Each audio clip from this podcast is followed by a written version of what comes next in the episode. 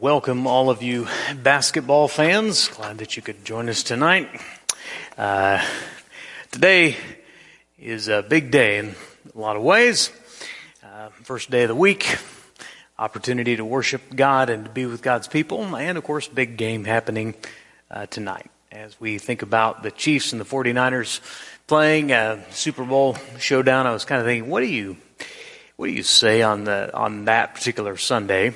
You try to know your audience and knowing that your audience, for the most part, as their mind, you know, has already skipped ahead, uh, you know, to about 30 minutes or so.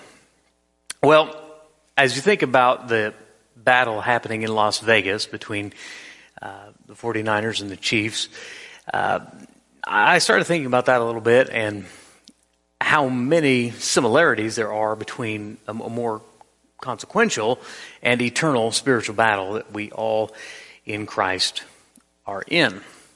Uh, Paul wrote in 1 Corinthians chapter 9, he, he uses an athletic analogy, but it's a different one. It's running. He says, Do you not know that in a race, all the runners run, but only one gets a prize? Run in such a way as to get the prize. Everyone who competes in the games goes into strict training. They do it to get a crown that will not last, but we do it to get a crown that will last forever. Uh, I've titled tonight's message, If You Want to Win. And it, it, it's a little bit tough to, to shift out of 1 Corinthians 9 because that competition is with other athletes. But, you know, in, in our battle as Christians, the competition is not with one another. Okay? Our, our battle is really not against in anyone in this world. Our, our battle is not against flesh and blood. Uh, it's it's against uh, our enemy in the spiritual realm. And I think if we really took that to heart, it would eliminate a lot of uh, conflict and tension and friction that happens within the church. Uh, we we have to keep in mind who the real enemy is. But but I was thinking in this battle, where you know Satan desires your soul, and and God certainly wants your soul and bought and paid for it through his son. Uh, we're in possession of the, of the soul, and, and we get to choose which team we're going to play for. So, if you want to win in this battle, the eternal battle for your soul, uh, I think there's some things you gotta gotta do and you gotta have to do. So, we'll talk about those and uh, give you a couple scriptures and some things to think about. First, you got to have a plan. You know that tonight, uh, the 49ers and the Chiefs have not, didn't just get on a plane to Las Vegas and say, all right, guys, do your best out there. I mean, there's too much on the line. Uh, there, has been countless uh, time, hours spent reviewing and understanding the opposite team and, and how they play and how they run plays and, and what their style is and how we defend against that and how we're going to run offense. And, you know, we, we, we have all of these uh, plans and plays, and that's by design. That winning is no accident. It doesn't happen on accident. It's, it's almost, uh, in fact, I really couldn't think of a time when in a competition when winning happens uh, without a plan. Every successful coach is successful because they have a plan. They know how to orchestrate, organize the, the players on the field, the team in such a way that they uh, execute and win.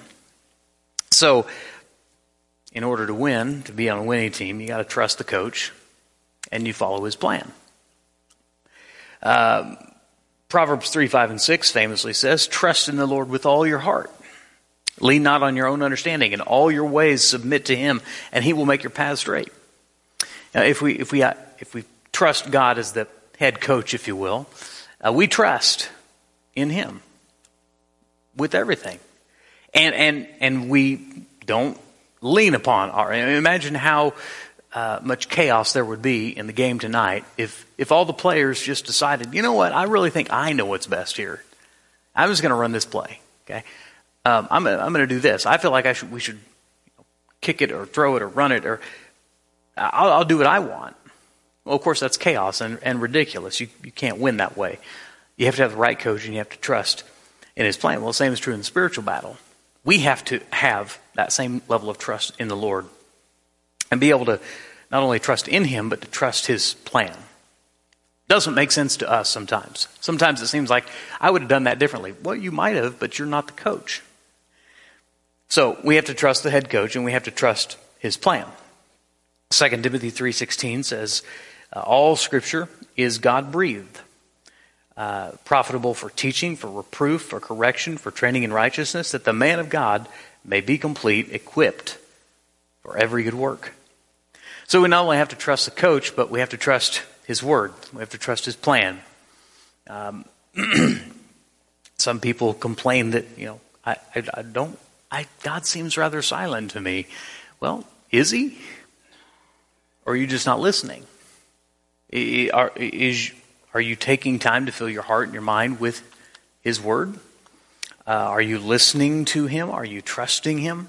You remember this, the account of Samuel when he was first called, and he, he was uh, a child at the time.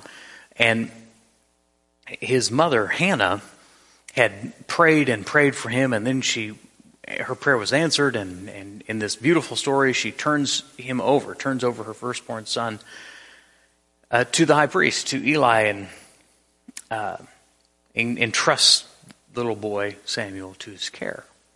And now Samuel has never heard the voice of God that we know of, and all of a sudden God begins speaking to Samuel, and uh, Samuel didn't know how to respond. In fact, he thought it was Eli that was calling him, and so he said, "You know, hey, what, would you call me?" He said, "I didn't call you. Go back and lie down." And this happens again, and he said, "I it wasn't me." And then finally, Eli it clicks with him. Oh, okay. And God must be speaking to him. And so Eli tells him, he says, "Go back and lie down, and if you hear that voice again, Samuel, Samuel." Here's, what, here's how you respond to that Speak, Lord, for your servant is listening. And Eli was not a perfect man, and he had his share of flaws, but that was good counsel. If we would adopt such a posture, and that's really what Samuel did, we should uh, take on that posture as well. When we read God's word, when we study it, when we think about it, we should say, Speak, Lord. Your servant is listening. And give him our not only our trust but our attention. Okay, so you got to have a plan, and that involves trusting the coach and trusting trusting in the plan. Uh, two, you need a solid team. Uh, I don't think I, am not a Super Bowl expert, but I don't think there's ever been a single Super Bowl won uh, by a single person. If I'm wrong in that, please come and correct me. But uh, you got to have a team. Teamwork makes the dream work, to, uh, to give you a little cliche there. Uh, there's, the same is true in the spiritual battle. I often think about that, that, you know, God didn't, God could have made it where just, you know, once you accept Christ and you're baptized and you're a Christian, hooray, hurrah, you go on your way. But He didn't. He adds us to the church. Well, why does He do that? What's the purpose in that? There, there's a reason for that, you see. God, God knows that we need one another. And there's things that I can learn from others in the body and have learned in, from others in the body in their temperament, in their spiritual gifts, in their love, in their example of faith, and on and on. And I learned those things, and I, I, I certainly learned from God's Word. I also learned from God's people. Solomon wisely said, he said, two are better than one because they have a good return for their labor. Well, uh, we often use that verse in, in, in speaking of uh, marriage, when that's true, it's also true within the spiritual battle. Two are better than one. Um, so God gives us a team.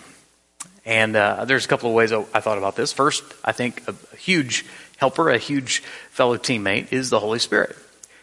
Um, John chapter 14, Jesus promised the Holy Spirit. Uh, uh, Peter uh, promised him in the Sermon on Pentecost repent for the forgiveness of sins, and you'll receive what? Two things the forgiveness of sins and the gift of the Holy Spirit. Well, uh, He's given to us for a reason and a purpose. Jesus clarified that purpose. He said uh, in John 14, 26, He says, The Helper, the Holy Spirit, whom the Father will send in my name, He will teach you all things and bring them to your remembrance what I've said to you. Okay? He's talking about, of course, uh, the apostles and, and, and reminding them that, you know, uh, don't worry, you're not going to forget all the things I've told you. I'm going to give you a helper who's going to come alongside you, which is what the word Holy Spirit, paraclete, means. Um, and he's going to remind you of everything that I've said and that you need to say. And of course, this is before you know the, the written word. They didn't just have book, chapter, verse to turn to, so they needed a helper. And the Holy Spirit, as we see in the book of Acts, as we've gone through that study, has been involved in so many ways in helping the church to grow and to spread and to overcome obstacles. The Holy Spirit helps us in the same way. John said this He said, Little children, you are from God and have overcome them. For he who is in you is greater than he who is in the world. Uh, we're told in the New Testament that the Holy Spirit is a deposit guaranteeing our inheritance.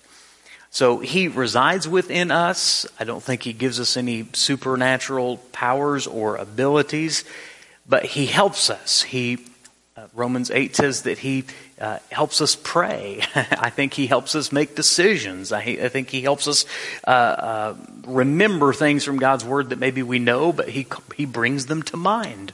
So he, he helps us in that way. He wants to win. And the beautiful thing is, he's greater than he who's in the world. Uh, you and I are, are clearly outmatched when it comes to our spiritual adversary, when you really think about who he is and how powerful He is. Except that the Holy Spirit who resides in us is much stronger than Him. And so we have the advantage in that way. So we, we lean upon the Holy Spirit and, and we know that He's there to help us and is greater than He who's in the world. Second, we have the church, the body of Christ, uh, God's team, if you will. Um, you and I need a team because we all have strengths and weaknesses. Um, mm, can I share this tonight? Yeah, I can. Um, I'm at the phase with Grace where you know we're learning to to drive in the the parking lot out here at church. Okay, and uh, you know make sure it's plenty empty and all of that. And so she's learning, and so we're we're talking about the importance of mirrors and why mirrors are important.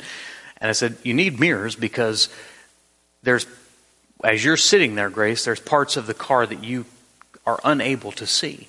And so you need a mirror to show you your blind spot. And I think the body of Christ helps us in that way. If we're doing what the body of Christ should do, we all have blind spots. And so the body of Christ helps us with our blind spots. Uh, someone else's strength is your weakness. Uh, your strength is someone else's weakness. So it's, it's beautiful. It's a, and the analogy, of course, is from 1 Corinthians 12. It's the analogy of a body. You got all these different parts. Uh, just as the body is one but has many members, all the members are of one body. Though many, they are of one. So it is with Christ. For in one spirit we were all baptized into one body Jews, Greeks, slaves, free, and all were made to drink of one spirit. For the body does not consist of one member, but of many. Um, in, in, the body of Christ, we give up all of ourselves. And, and we really should, as we mature in Christ, give up all selfishness. Uh, we, we yield to one another and we learn from one another. Um, if, we, if we're in the body of Christ with my agenda and my way and the things I want, my way or the highway, that, that is not kingdom type of thinking. We're a body. We work together. We're, we're all on the same team. Every purpose, every, every, rather, every member in the body of Christ has a part and a purpose, and all the players supplement one another. If the foot should say, Because I'm not the hand, I do not belong to the body, uh, that would not make it any less a part of the body. And the ear should say, Because I'm not an eye, I do not belong to the part uh, to the body. That would not make it any less a part of the body. If the whole body were an eye, where would the sense of hearing be? If the whole body were an ear, where would the sense of smell be? But as it is, God arranged the members of the body, each one of them, as He chose. If all were a single member, where would the body be? As it is, there are many parts, but one body. Um, my foot can't do what my eye does. My eye can't do what my foot does, but they both need each other. They're very different, They're created to do different things. We shouldn't uh, be jealous of one another's gifts. We shouldn't desire to be another part. Uh, we should think about the part that God made us to be within the body of Christ. And, and so you can think about it like this What do people acknowledge in you? What do people say? You're good at that. Uh, what things do you come come so naturally to you? Um, those kind of give us a better sense of maybe where our part is within the body. Sometimes we desire to be a part that we're not. And and that if you're after within the body of Christ and within the team, back to the team analogy, every every team has a role. Um, the defensive end cannot go out on the field all the time wishing he was the quarterback and thinking about the quarterback and, and hating the quarterback and being jealous of the quarterback and saying, I, that guy doesn't know how to do it. I can do it. Because okay? he doesn't play his part is going to cause a lot of problems on that team. And they're not going to function as well as they should. All those multi millions of dollars are paid to them to know their part and to do that one part with excellence the uh, the kicker is always the one that amuses me. He, you know, got a very small part, but in that moment, better kick that ball straight and high and right between the uprights. And he's paid millions of dollars to do it, so that in the moment where you're most needed, he fulfills his part. Same is true with us. So to have a solid team, one, you rely on the Holy Spirit. Two, you, you be a part of the church. And, and you, you find your part within the body and do it to the best of your ability so in the time of need, the church has a fully functioning, fully prepared body doing its ministry. Number three, you better know your adversary. Now, you, you know this is true in professional sports. Uh, they spend a ridiculous amount of time and money studying their adversary, studying each player individually, studying their strengths and their weaknesses, studying the team as a whole, which way they favor, what, what, what, what strengths they have, what, what plays they're unable to defend against. They spend a lot of time knowing their adversary because they, they realize if they know their adversary, they're halfway to winning. Now they have to execute. They have to do what they know, but, but they have to understand their adversary. We, in the same way, need to know our adversary. Ephesians chapter 6, as I alluded to earlier. For our struggle is not against flesh and blood, but against the rulers, against the authorities, against the powers of this dark world, against the spiritual forces of evil in the heavenly realms. He, he's an adversary uh, that's continually against us. And, and when we begin to put on our spiritual eyeglasses and we see that flesh and blood is not where the enemy lies. Anytime we think it's a person or a group of people, the enemy has been successful in deceiving us. We have to look behind that. We have to look at the spiritual forces who are moving those people or use, use, utilizing and using those people um, Jesus calls him a thief. He comes to steal and kill and destroy. That's who the enemy is. Uh, Peter says that he's vicious. Be sober minded. In other words, be serious about this. Be watchful. Your adversary, the devil, prowls around like a roaring lion seeking someone to devour. And I think if you really want to understand that, you really want to understand him, you have to make that real personal. He's seeking to devour your grandchildren. He's seeking to kill your children. He's seeking to take your spouse. He, he, he really wants you. He's absolutely relentless and vicious in who he'll go after. And when we understand how, how mean and, and uh, just He'll stop at nothing. we really should take him seriously how, how close we allow ourselves to get to him. We understand that he's a liar. Jesus said he's a murderer from the beginning. He does not stand in the truth because there's no truth in him. And when he lies, he speaks out of his own character, for he is a liar and the father of lies. When you tell a lie, great or small, you are speaking the devil's language. Even when you tell a half truth or don't tell the whole truth, that is speaking, that, that is getting into the devil's area. He, he can't stand the truth. He can't work in truth. I, I, the more I study our adversary, the devil, I, I'm convinced he can't speak the truth. It's, it's his, like Jesus said, it's his native language. It's the only thing he knows how to say. So we, when we feel ourselves being deceptive or in truth don't tell the whole truth or tell partial truths, we got to be real, real careful because we're, we're lining up with the wrong team in that. He says he's deceptive. Uh, Paul said Satan disguises himself as an angel of light. Satan disguises himself. Uh, Jesus used the phrase wolves in sheep's clothing.